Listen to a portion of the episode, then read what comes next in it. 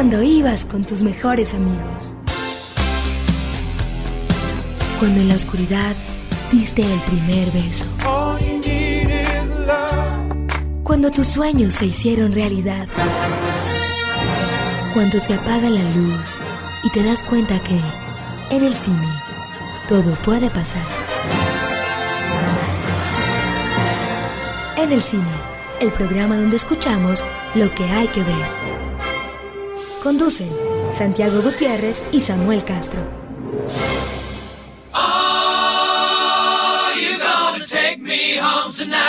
Bienvenidos a En el Cine, el podcast donde ustedes escuchan lo que hay que ver, o donde Santiago Gutiérrez y Samuel Castro les sugieren imágenes de series y de películas que deberían ver de acuerdo pues con su estado de ánimo, pero también con los temas que se nos ocurren eh, cada semana. Eh, buenas noches, buenos días Santiago, aunque puede ser en la noche en la que nos escuchen eh, nuestros oyentes. Sí, como siempre, saludos a, a quienes estén y donde estén y lo que estén haciendo, quienes están paseando el perro, quienes están tal vez relajándose o van en el carro, pues Gracias por acompañarnos en este recorrido que hacemos, como lo dices, por diferentes temas y recomendaciones del cine y de la televisión.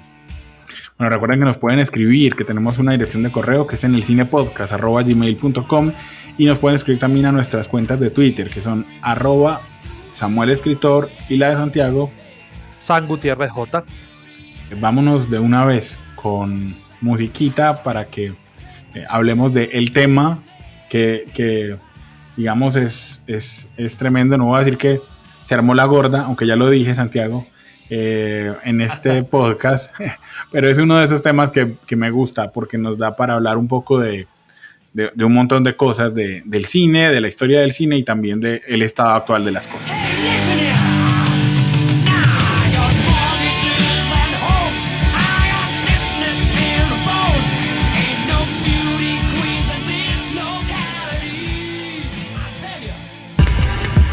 Fellini, Spielberg, Bergman, Norton, Lucas, Fincher, Cruz, Bardem, los protagonistas en el cine.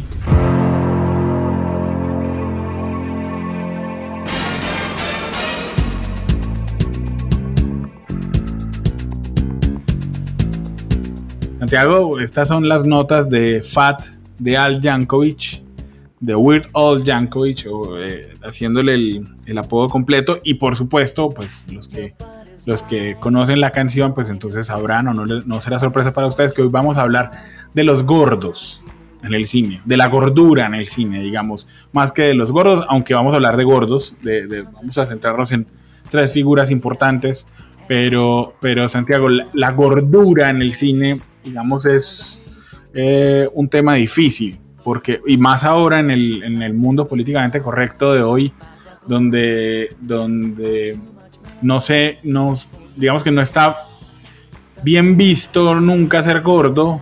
Dicen que por salud, pero también hay un asunto de gordofobia que nosotros no, tenemos o no nos vamos a poner a discutir eso ahora. Pero, pero para el cine siempre ha sido complicado porque hay una como una fobia eh, desde el comienzo por ver gordos en el cine eh, o incluso por ver personas con con cuerpos normales, que no sean tremendamente atléticos. ¿Vos qué pensás eh, eh, de eso? Sí, la, visión del gordo en el cine también ha tenido, digamos, un poco una, una evolución también, pero, pero sí, se parte siempre de una estigmatización eh, a partir de, de, creer que el cine es una expresión artística y estética y, y tal vez sea lleva la gordura a algo antiestético eh, a pesar de que lo que decís, cada vez, digamos, hay, una aceptación un poco forzada socialmente también por los diferentes tipos de cuerpos. Eh, pero, pero sí, creo que ha tenido una evolución. Mira que eh, al comienzo del cine el gordo era, mira, era como asociado a alguien violento, rudo, tosco que, sacaba ventaja de, su cuerpo. Eh, y poco a poco fue evolucionando tal vez con personajes tiernos, que, que, la, la, redondez, después salieron estos estudios que decían que las figuras redondeadas transmitían tal vez ternura y confianza. Y Hollywood y el cine en general también creo que ha cogido esa evolución que ha tenido la visión del gordo socialmente. Lo que vos decís es completamente cierto, pero también hay un asunto de, de, cuando uno se para frente a una cámara, todos lo sabrán, uno se ve más gordo. Es decir, la cámara de cine sí aumenta eh, por, por, justamente por el marco de la imagen, aumenta eh, la sensación, digamos, de, llenura. Entonces, unas mujeres que, si vos las ves en la vida real, son supremamente flacas, eh, caso de, no sé, de Salma Hayek, por ejemplo, o, de Sofía Vergara, digamos que voluptuosidad aparte, cuando vos las ves en pantalla, ves que son más, que tienen más cuerpo, digamos que eh, el resto de actrices. Eh, y eso es debido a que la cámara de cine le suma. Y justamente por eso, digamos que los gordos los gordos de verdad, pues han tenido problemas en, la historia del cine. Ya podríamos decir que incluso eh, Disney ha utilizado la gordura, Disney y muchas otras, pues, y, la Warner y demás, ha utilizado la gordura muchas veces como un signo de maldad. Entonces, em, el, titiritero, digamos, de, Pinocho, que ya la nueva versión está cerca, entonces nos, lo, veremos es un gordo tremendo. Pete, el enemigo de Mickey Mouse, que Mickey Mouse es todo esbelto, pues Pete es gordísimo. Eh, incluso es el gordo Pete en algunas traducciones.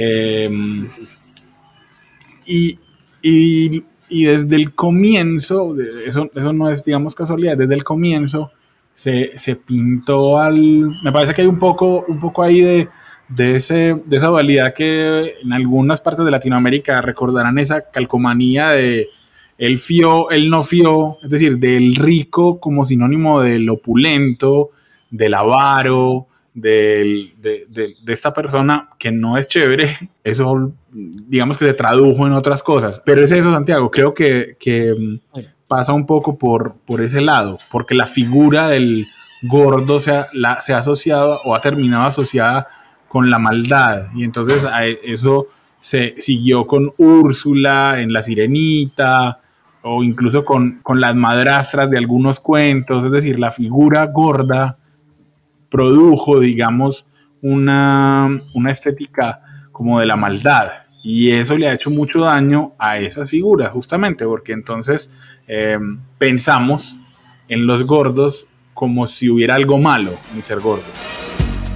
Sí, sí, de pronto estaba pensando mientras hablabas, claro, viene incluso mucho más allá porque cuando se representa la gula, claramente es una persona obesa, entonces también es esa, esa relación con el, descuido y lo excesivo.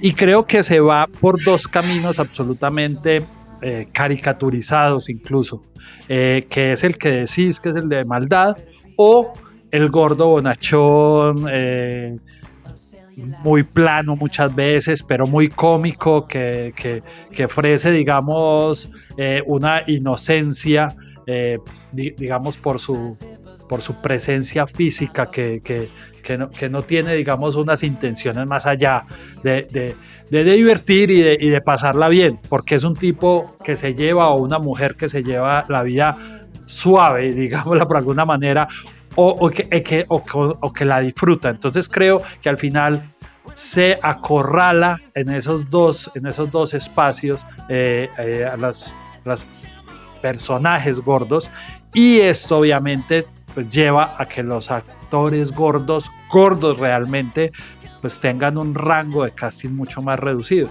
porque otra cosa es que un actor se, se vuelva gordo para un personaje o lo vuelvan gordo con digamos, todas estas técnicas de maquillaje que ahora existen. Pero, pero creo que ese ha sido, eh, es, y aún sigue siendo uno de esos dilemas de los actores con sobrepeso.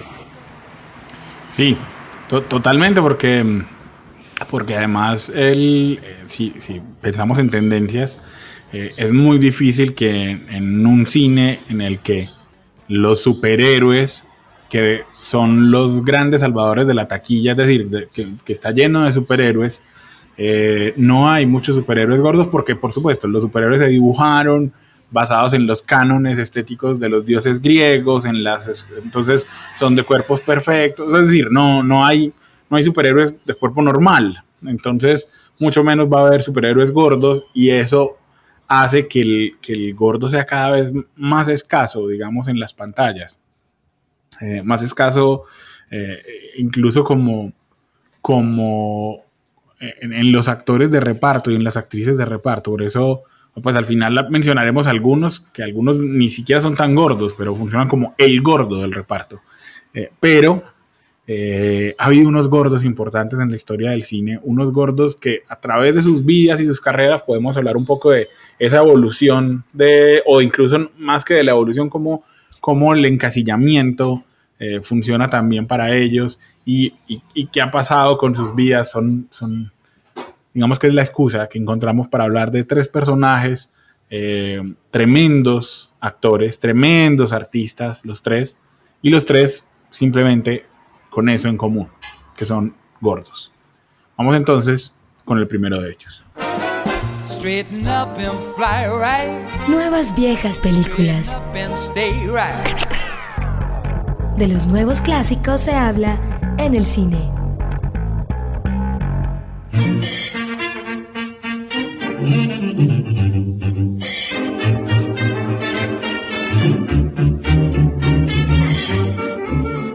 Bueno, el primero es primerísimo, Santiago. Eh, Roscoe Arbuckle es uno de los pioneros del cine mudo. Busquen los cortos de eh, Arbuckle que se encuentran en YouTube. Hay muchos cortos restaurados eh, donde, donde él aparece.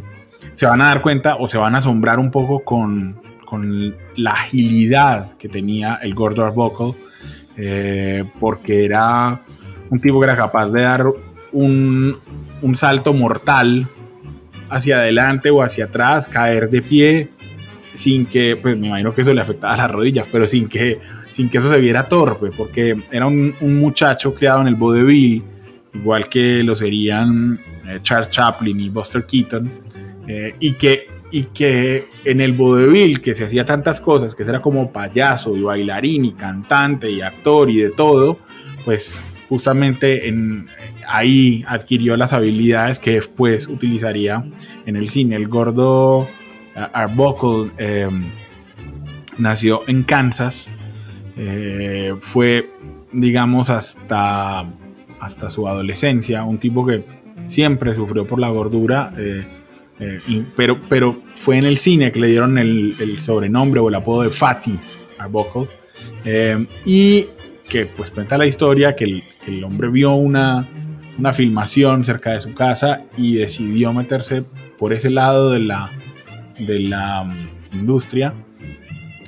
Y es que el gordo Arbuckle, hermano, fue el, por decir algo, fue la primera persona que le dio la, la, la, oportunidad de estar en el cine a Buster Keaton. Es decir, sí. el, el, cine mudo, eh, eh, Arbuckle es uno de los grandes pioneros, solamente que no hablamos de él y ya vamos a decir por qué, porque, porque también vivió un asunto muy terrible. Me acuerdo de verlo siempre recibiendo o dando pasteles de crema en la cara, porque fue un gag que él se inventó en una de sus películas.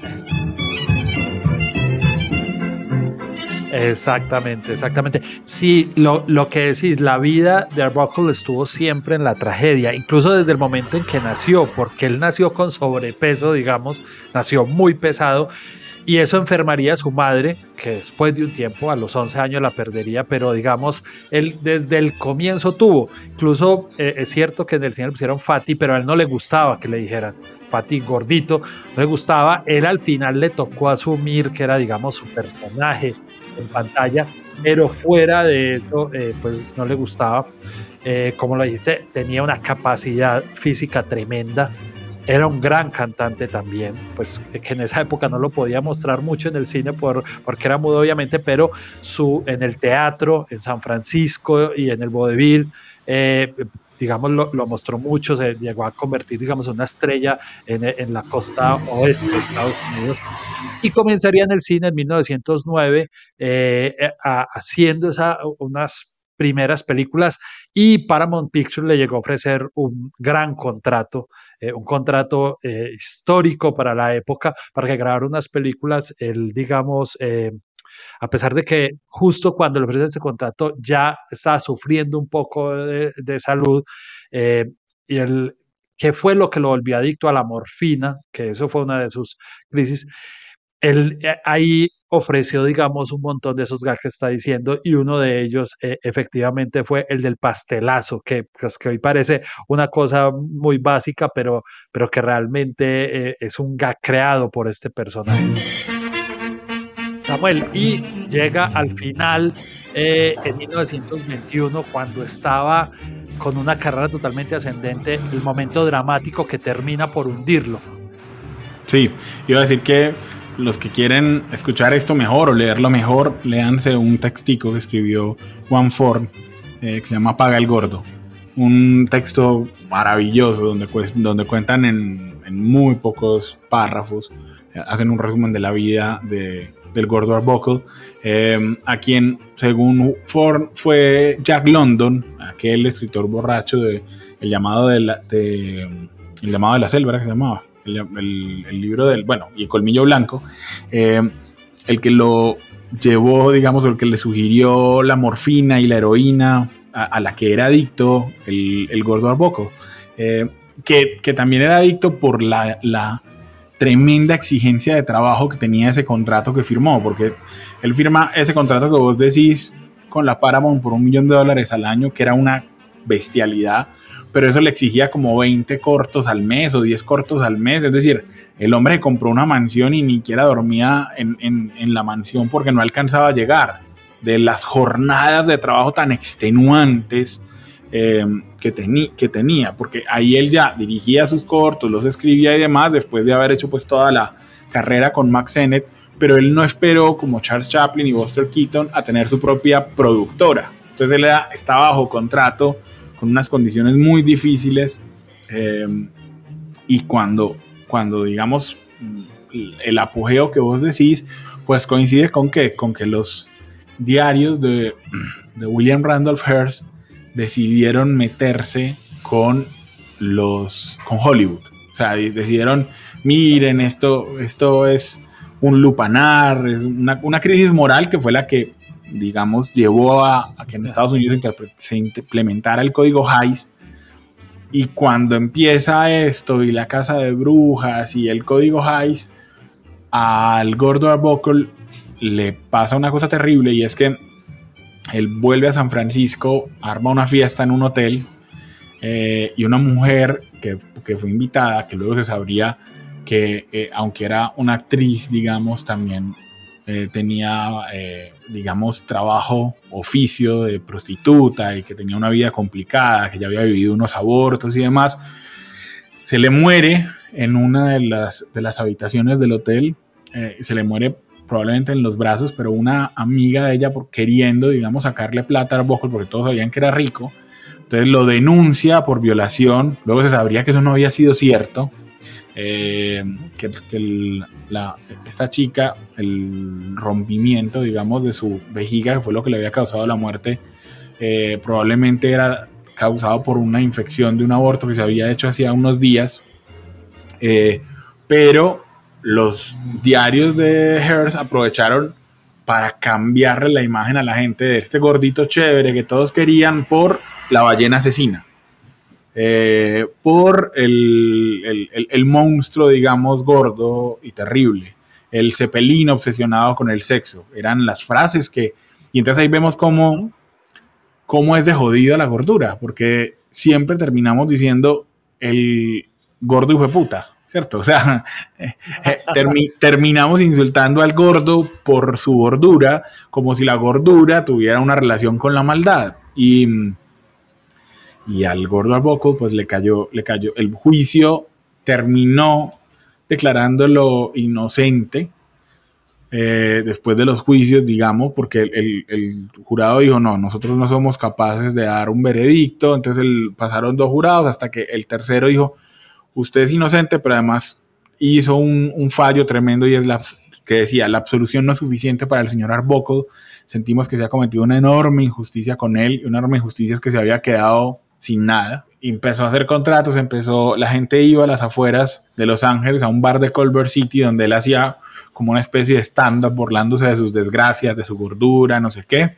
Todos se reían con él, eh, pero por supuesto era la, la, estrella caída que tanto le gusta a Hollywood y que está faltando una, una película que le haga justicia. yo no sé si alguien hoy se animaría a hacer esa película, por supuesto, porque eh, eh, es un hombre acusado de violación y entonces alguien dirá que no, que el caso no fue así, pero estamos hablando de que no, no tenía las herramientas, digamos, eh, Fatty Arbuckle, eh, para, para, para que lo pintemos como un Johnny Depp de la época. No, eh, era un tipo que, que, la sufrió y que no llegó a, a, ver el nuevo contrato que vos decís porque se muere el día que se deroga la ley seca en 1933. Sí, a partir de, a partir de este juicio su, carrera entraría en decadencia y su vida personal se separaría de su esposa y solo a comienzos de los 30 empezaría y finales de, de los 20 a hacer algunos trabajos bajo un seudónimo incluso de William Goodrich como director y en el 32 hizo algunas películas eh, de, sonoras. Lo, que decís de la película resulta aquí irónico y nos cierra un poco con la historia, verás más adelante, porque uno de los gordos de los que vamos a hablar en este programa también dejó pendiente ese proyecto. Entonces, pues aquí como que todo cierra un poco. Pero sí, la vida de Arbuckle fue eh, trágica de comienzo a fin e incluso lo que decís en su momento de más éxito era un adicto eh, que le tocaba trabajar horas eh, largas. Eh, terminaría muy triste, pero su legado en el cine, aunque no ha sido valorado, quedaría pues impulsando a Buster Keaton, pero también él con creando estos gags y este tipo de, cine que él trabajó en el comienzo del cine desde hace muchos años. Se dice que se va a, hacer una biopic sobre él, que incluso tiene título, que se llama The Life of Patty. Eh, han sonado muchos actores para hacerla, eh, pero yo creo que es uno de esos proyectos difíciles para, para, para un estudio, porque para hablar de, de, una figura que, que, tiene su controversia, pues los estudios no están para eso en este momento, están para jugar sobre seguro. Eh, lean, lean el texto y hablemos entonces de otro de esos protagonistas gordos que nos, que nos, que nos lleva unos años después, no muchos años, eh, pero que también nos, nos dice que la figura del gordo sigue siendo, cuando no es el malo, pues el cómico. Y el contraste entre el gordo y el flaco, pues sigue siendo también eh, muy apetecido desde esta pareja de la que uno de sus compañeros, uno de sus componentes era Oliver Hardy. Un momento para que sepamos qué hay para ver, lo que se recomienda en el cine.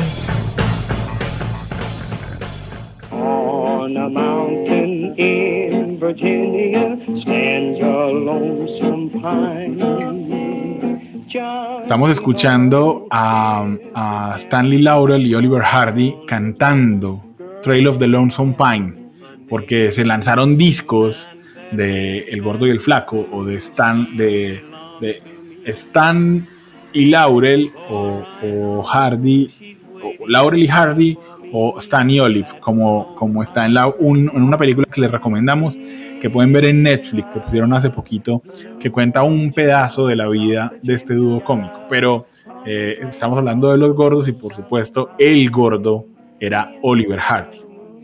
Sí, efectivamente, Oliver Norvell Hardy, eh, que nació, algunas versiones dicen que nació en Bill, Georgia, otros en Harlem, pero en fin, es eh, en Georgia, en el estado sureño de Georgia, en 1891, aunque pronto se movería a Madison.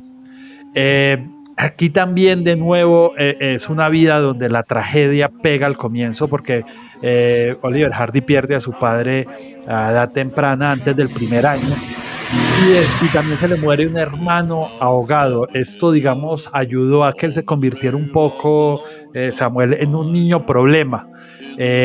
fue enviado a una escuela militar, eh, y tal vez el teatro fue una manera de canalizar, digamos, e, esta personalidad de, un personaje que no entraba dentro de la educación formal desde muy pequeño.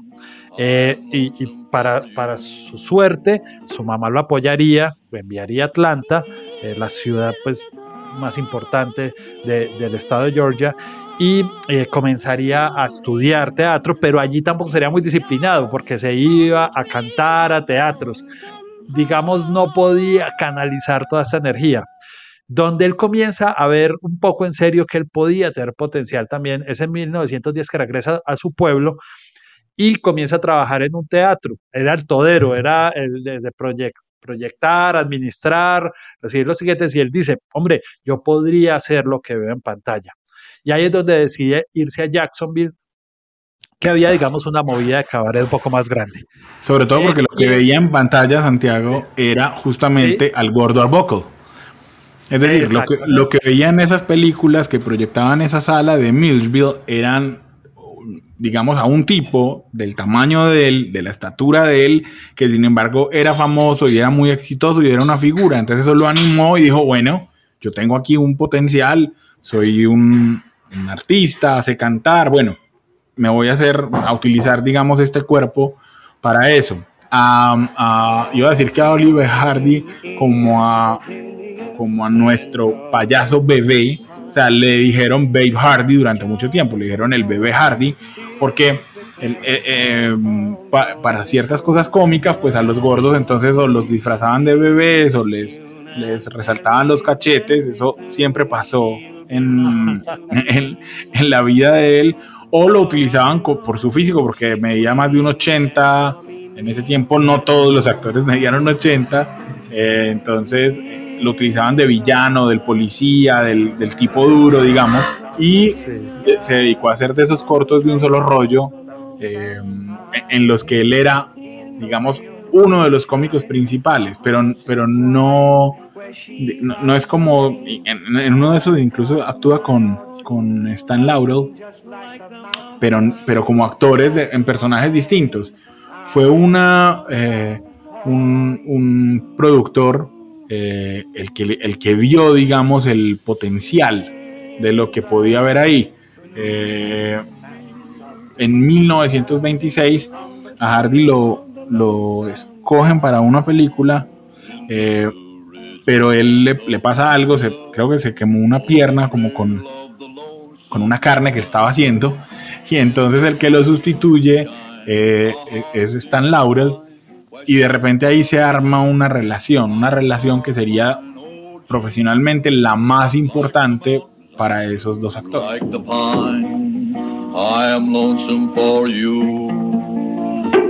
Exactamente, entre 1914 y lo que está viendo Samuel del 20 hicieron un montón eh, Hardy hizo un montón de, cortos, lo que decís, de un rollo y digamos, estuvo yendo a Nueva York, pero ese momento es el que decís el productor que, que hablase Leo McCarey de, de Hal Roach Studios, es el que ve ese potencial para generar esta pareja cómica que funcionaba muy bien. Y a partir del 27, de 1927, es que comienzan a trabajar juntos eh, y digamos, en el 32 incluso The Music Box gana Oscar a Mejor Corto y se convierten además del cine en, un show que gira. Eh, entonces en la, en la guerra pues iban a donde las tropas y después más adelante eh, incluso irían a, en Gran Bretaña, harían grandes giras como, como un show en vivo también hasta, el 40 eh, están con Hard Rush Studios hasta finales de los 30, en el 41 comienzan a hacer películas con otros estudios, la 20th Century Fox, la MGM, eh, e incluso eh, Oliver Hardy hace películas, eh, digamos, en papeles no cómicos, porque ya, ya, ya la pareja se rompe un poco y entonces hace papeles que no son cómicos eh, necesariamente y, empieza a hacer, digamos, eh, apariciones televisivas eventuales em, e incluso dicen que la NBC más adelante quiso llevarlos a un show cuando ya estaba la televisión en color, pero eh, la salud de Oliver Hardy se deteriora con un cáncer y al final termina muriendo joven. Laurel estaba muy enfermo y al final no pudo asistir tampoco al funeral de su compañero de toda la vida, lo cual digamos fue un poco doloroso, pero, pero bueno, al parecer no, no, no, necesariamente aquí la gordura le cobró en la salud a Oliver Hardy, fue más bien un cáncer que, que, que lo llevó a que muriera en 1957 a la edad de 65 años. Hoy no lo pensamos así, pero Hardy y, y Laurel, o Laurel y Hardy, hicieron varias giras cómicas, es decir, ellos se presentaban en teatros y hacían, digamos, sketch sacados de algunas de sus películas las que gente los quería ver en vivo o interpretaban otros escritos para la ocasión. Y fue en una de esas giras eh, a los 40 y punta que le dio a, Oliver Hardy un primer susto cardiovascular. Eh, se empezó a cuidar, bajó de peso, que esa parte no la contaste, Santiago, que, es, a mí me parece un, un, un poco tragicómica porque el hombre se baja a sus 30 kilos y los, y los amigos no lo reconocían. Y entonces al man le dio una depresión grave porque dijo, pues pucha, o sea, se supone que yo estoy más sano, pero, pero mis amigos no quieren que yo esté así. Eh, que es también un problema, y, realmente quise mencionar esto justamente porque el problema del actor gordo también es que cuando deja de estar gordo, eh, y ya había, y ya había logrado ser exitoso así, pues la gente se lo reclama. O sea, le dice como, no, no puede. Entonces es el problema que tiene Melissa McCarthy, por ejemplo, que ha bajado mucho de peso de, de, cuando, digamos, la conocimos en Gilmore Girls a como está ahora. Y sin embargo, la gente no quiere verla flaca. No, eh, o es el problema que tiene, creo yo, o que va a tener la, la actriz de DC Sass, Chrissy Metz, porque ella, por supuesto, sufre de sobrepeso, pero, pero yo no estoy seguro de que, de que la audiencia la, quiera ver en otra, en otras, eh, en otra figura, digamos, de otra manera. A mí eso me parece muy, un pues digamos que por eso le dio a Oliver Hardy una depresión, porque es como una maldición. Es decir, soy gordo y además no puedo dejar de ser gordo porque si dejo de ser gordo entonces ya no ya ni mis amigos me quieren ni los estudios me quieren. Sí, sí, tenés razón, es, un aspecto importante que, que, desembocaría en el cáncer que al final eh, se lo lleva, pero sí, e, ese momento en el que el infarto lo obliga a rebajar fue algo de lo que él nunca se pudo recuperar.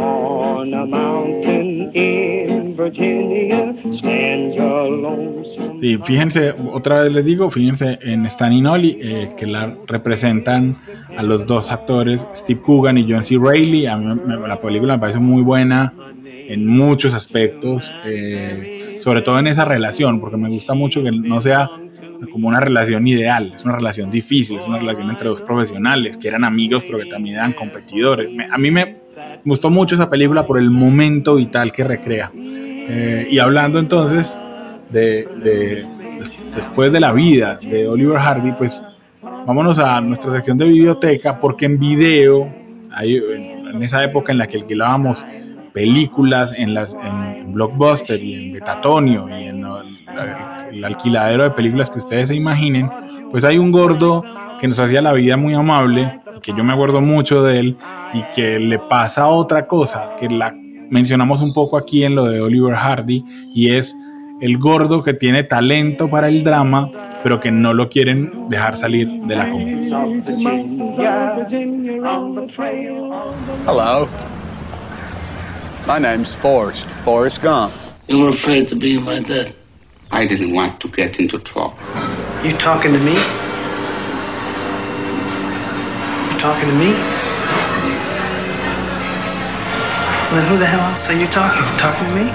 Películas para la casa, en el cine. Santiago, obviamente estamos hablando de un gordo que a nosotros nos cae muy bien o nos caía muy bien, eh, que es John Candy. Sí. John Franklin Candy, que es, digamos, de esta, de esta oleada de comediantes canadienses que se tomaron un poco la escena norteamericana. Eh, eh, pues del cual podíamos hablar de Martin Short, Mike Myers, eh, Jim Carrey, en fin, que llegaron gracias a que se les abrió la televisión, porque John Candy nace en Toronto y también la tragedia lo, lo, lo atropella rápidamente porque pierde a los cinco años a su papá. realmente él quería utilizar su, su cuerpo corpulento para jugar al fútbol americano. De hecho, ya siendo adulto, compró un equipo de fútbol americano en, Canadá, en, Toronto, el equipo de su ciudad, pero un problema de rodilla lo llevaría a la actuación. Y bueno, a comienzos de los 70 tendría participación en, en el teatro canadiense, en la televisión infantil, eh, y se convertiría en miembro de Second City, eh, que es como, era como una filial de este grupo de, de, Chicago que había en Toronto, que se convierte muy exitoso. De hecho, hacen un show en la televisión canadiense eh, que se transmite también, creo que en Estados Unidos. Y digamos, eso lo vuelve una estrella eh, a comienzos de los 70. Sin embargo, su salto al cine, Samuel se dio muy, muy lentamente, con pequeños papeles, de los cuales pues seguramente ni nos acordemos. O sea, yo no sabía, por ejemplo, que ya estaba en 1941, ahí, eh, eh, eh, en un papel pequeño. como buscando, incluso empieza también con esto que decís, con el drama, pero es los 80 en lo, en lo que lo encuentra un poco en esa vena cómica, como, como de, una muy blanca, porque realmente el, el, humor de John Candy nunca, nunca fue tan agresivo como incluso otros gordos que había, por ejemplo, en Saturday Night Live en esa época que, que Lord Michaels creó, digamos, un estereotipo de gordo y siempre hubo un gordo en el cast. John Candy es el entrenador bacán de Jamaica bajo cero. Eh, eh, ese es John Candy, a, a pesar de que su rango era muchísimo más amplio de lo que parecieran decir esas dos películas.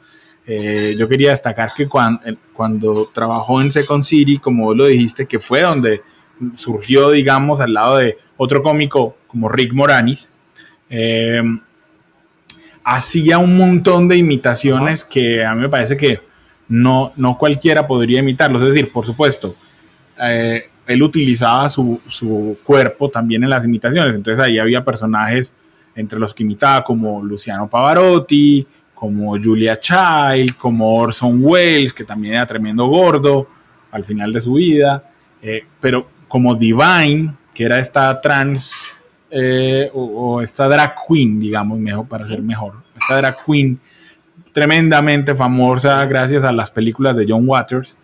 Eh, hizo de Don Rickles, imitó a Ed Asner, a Gertrude Stein, es decir, a figuras claves de ese momento de la cultura pop norteamericana y mundial, porque Don Rickles, eh, digamos que después cayó un poco en el olvido, pero fue muy popular en, Estados Unidos, lo mismo que Ed Asner, que eh, para que se ubiquen también es quien hace la voz o quien del protagonista de Up, la película de Pixar, pero que fue un actor muy popular también en los 70s y en los 80s.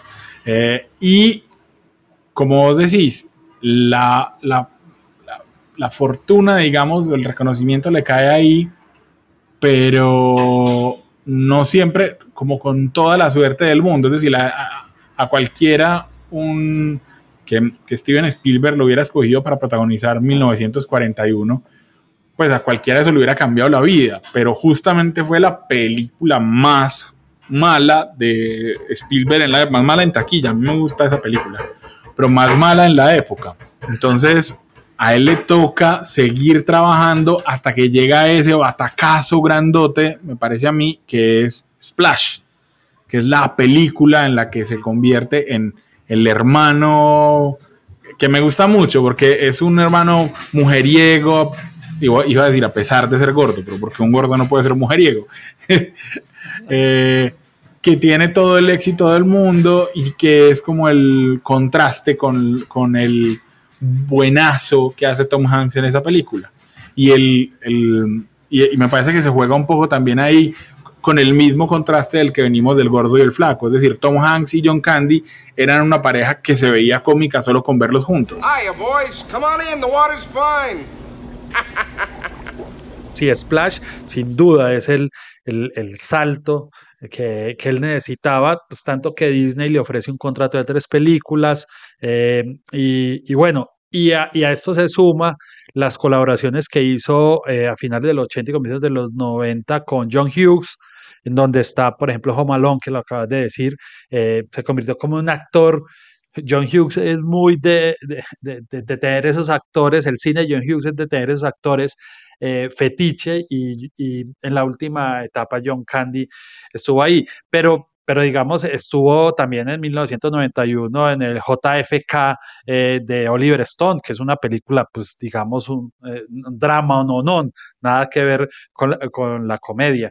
Y creo que él ya estaba encontrando un poco ese reconocimiento eh, cuando aquí sí parece ser que le, el, el, sobrepeso le, le, da una mala pasada con solo 43 años y muere de un ataque cardíaco.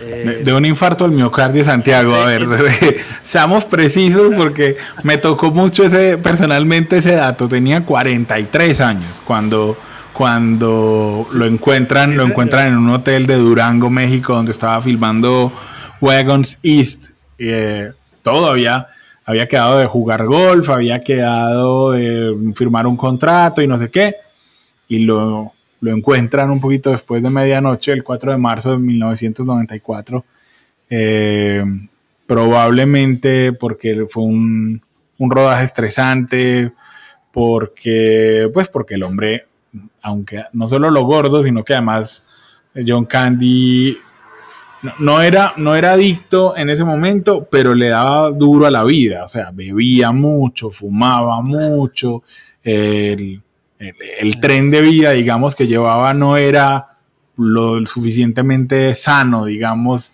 o saludable para su condición de peso. Hi, everybody, it's Weird. Wink, Wilkinson laughing and scratching at you. How's everybody doing tonight? Oh, you gonna take me home tonight. Sí, Sí, él estaba también en su momento de trabajo a full. Aquí es la historia que, que ahora más o menos les, les esbocé, que es que John Candy entre sus proyectos tenía una biopic de, de Faria Arbuckle eh, y que se quedó a hacer. Y tenía otro proyecto que aquí son esas, esas historias que hacen carrera en Hollywood, que es Atuk, y de la que se ha desprendido Samuel una suerte de, de mito de, de, la maldición de Atuk. ¿Por, ¿Por, qué lo digo? Porque eh, eh, Atuk es un proyecto que está rodando desde 1971 cuando Norman Jewison, que fue el director de la adaptación de, del musical Jesucristo Superstar, compra los derechos de la novela El incomparable Atuk, que es la historia de un, básicamente de un Inuit, que es un habitante de estas regiones de, de árticas, que llega a, inicialmente estaba escrito para que llegara a Toronto y se encuentra pues ese clásico conflicto de, de el salvaje con, con la urbe. Eh, pero lo habían adaptado el guion inicialmente, Tom Carroll lo adaptó para que fuera a Nueva York, para que lo hiciera John Belushi. Y John Belushi, que sí era un drogadicto conocido, eh, se echó un cóctel eh, eh, a los 33 años de cocaína y heroína y dejó el proyecto rodando. Ese, entre otros, Cazafantasmas fue otro que después eh, Bill Murray lo reemplazaría porque el papel de Bill Murray estaba escrito para Jim Belushi. Después lo agarraría un actor se llama Sam Kinison que murió en un accidente de, de coche en el 85 y John Candy era el tercero para el papel y le este eh, fallo cardíaco y después lo iba a reemplazar Chris Farley que era un cómico también de Saturday Night Live que muere de una sobredosis. Entonces a partir de este atuk se ha generado un poco como, como esa historia de la maldición de quien asume y evidentemente no sé si por eso o por otras razones este guion sigue engavetado en algún estudio de Hollywood bueno, Santiago, mencionemos antes de terminar, vamos un poquito con, con, con nuestra visión, digamos, de la actualidad de quiénes serían como los, los gordos de hoy. O sea, yo pienso, ya, ya mencioné a Melissa McCarthy, pienso en Jack Black, por ejemplo. Eh, yo creo que a pesar de su peso, Philip Seymour Hoffman nunca eh, entró, digamos, en esa categoría porque era un talento tan inmenso que, que, no, que logró que no se le encasillara, digamos, en ese escalón de el gordo, sino que era Philip Seymour Hoffman, ¿cierto? El, actor, el gran actor. Eh, no sé, está, de pronto, de pronto esta cómica inglesa, eh, ¿cómo se llama? Bueno, decime vos cuáles son los tuyos mientras voy buscando el nombre de ella. Pues sí, yo creo que por ejemplo John Goodman ha, hecho, John Goodman es más un hombre corpulento, pero, pero que raya un poco en la obesidad, ha hecho, ha hecho una carrera muy digna y creo que ha encontrado un poco con, en el cine los hermanos Cohen que le han dado eh, su espacio en, diferentes rangos actorales, o sea, eh, más allá. Igual de todas maneras, John Goodman hizo de Pedro Picapiedra, claramente por su obesidad, porque Pedro es un personaje obeso del común, esos que se salen un poco de, los clichés, porque ahora que pienso, Pedro Picapiedra era simplemente un, un, padre de familia. Otras que han ido un poco, bueno, Roseanne Barr fue una actriz de, en, los 90 que hizo una carrera y nunca, nunca rebajó. Fue una Queen Latifa, creería que sí ha rebajado, ha estado, pero podría ser eh, entrar en, e, en estos gordos, porque sí, lo que hay, hay, algunos que empezaron, ahora estoy pensando en Jennifer Hudson, que empezó siendo obesa, pero, pero claramente cambió su físico y no podría entrar dentro, dentro de estos papeles. Sí, vos, eh, ya, ya, me acordé, el, estoy hablando de Rebel Wilson. Rebel Wilson hoy en día ah, es, o sea, es completamente flaca. O sea, eh, pero y, y, y, eh, ya era bella antes, pero me parece que es muy jodido porque entonces Rebel Wilson ya no es cómica. es decir, para el público, para el público. Es como, ya no eres gorda, ya no eres graciosa. Como si el talento de la comedia lo diera el cuerpo. Bueno, y aquí entrando, que voy a, entrar, voy a abrir ya una beta aquí cuando ya vamos a cerrar, pero, pero es que creo que con los actores hombres son un poco más benévolos con este tema. O sea, Hollywood es un poco cruel con, con las actrices eh, gordas por lo, por lo que decís, porque o son simpáticas o son grotescas, pero, pero entonces se les va reduciendo el rango y las obliga al final a tener que adaptar su cuerpo a unos cánones más universales. Es, que hoy no, te voy a decir, yo no sé si pasaría hoy o si dejarían en un canal abierto hacer los capítulos eh, en los que Mónica Chandler recuerda cuando ella era gorda, ¿cierto? O sea, en, en Friends. Yo, por ejemplo, no sé, no sé si eso sería políticamente correcto hoy en día. Friends, pues obviamente es mis series favoritas, o sea, debo decirlo, pero hoy es políticamente incorrecto en muchos aspectos. Sí, total, total. Entonces, eh, y, tampoco dejarían hacer esa película de los eh, hermanos Farrelly, la que es con Jack Black y, que Gwyneth Paltrow hace de, una gorda. Eh, tremenda que Jack Black ve por un capricho, digamos, por, una, por un encantamiento que le hacen, pues la ve distinta, la ve como, es decir, ve a Winnie Paltrow normal, ¿cierto?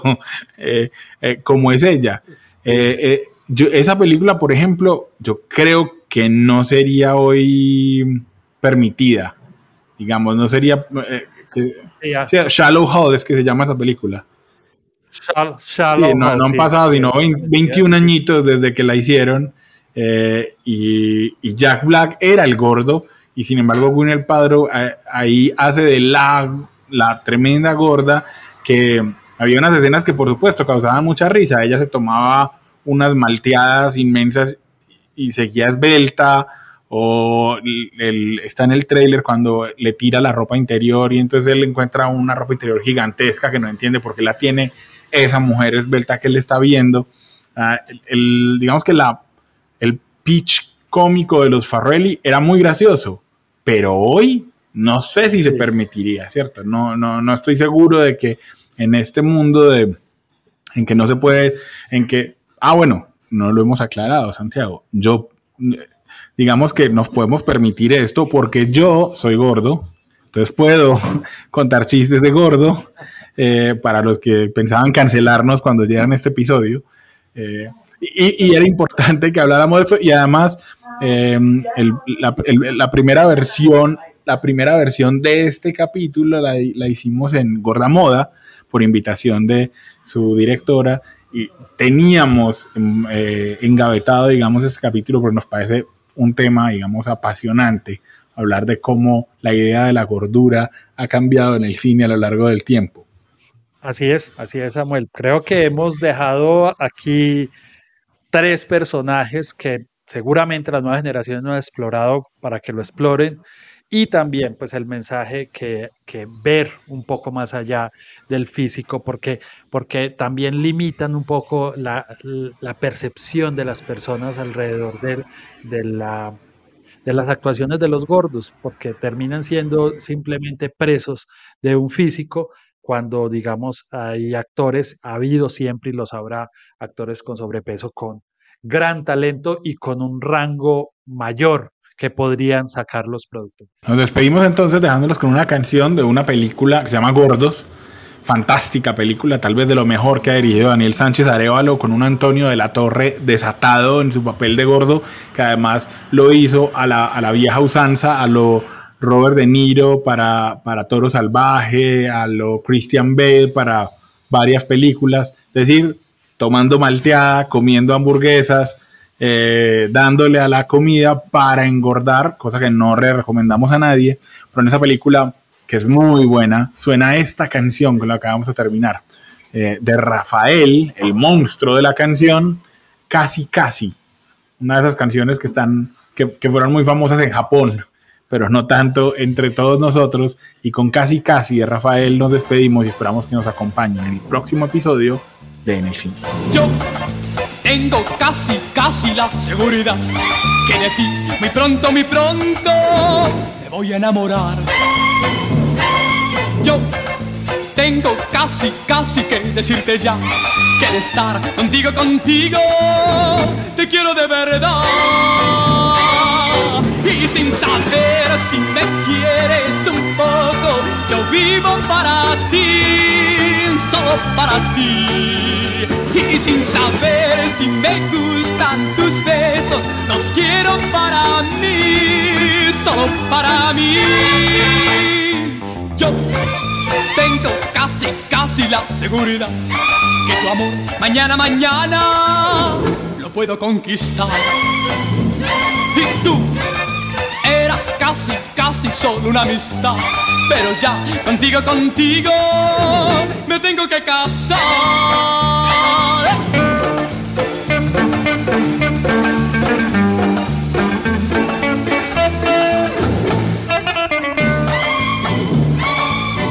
Y sin saber si me quieres un poco, yo vivo para ti, solo para ti. Y sin saber si me gustan tus besos, los quiero para mí, solo para mí. Yo tengo casi, casi la seguridad que tu amor mañana, mañana lo puedo conquistar. Y tú eras casi, casi solo una amistad. Pero ya, contigo, contigo, me tengo que casar. calci, calci, calci, calci.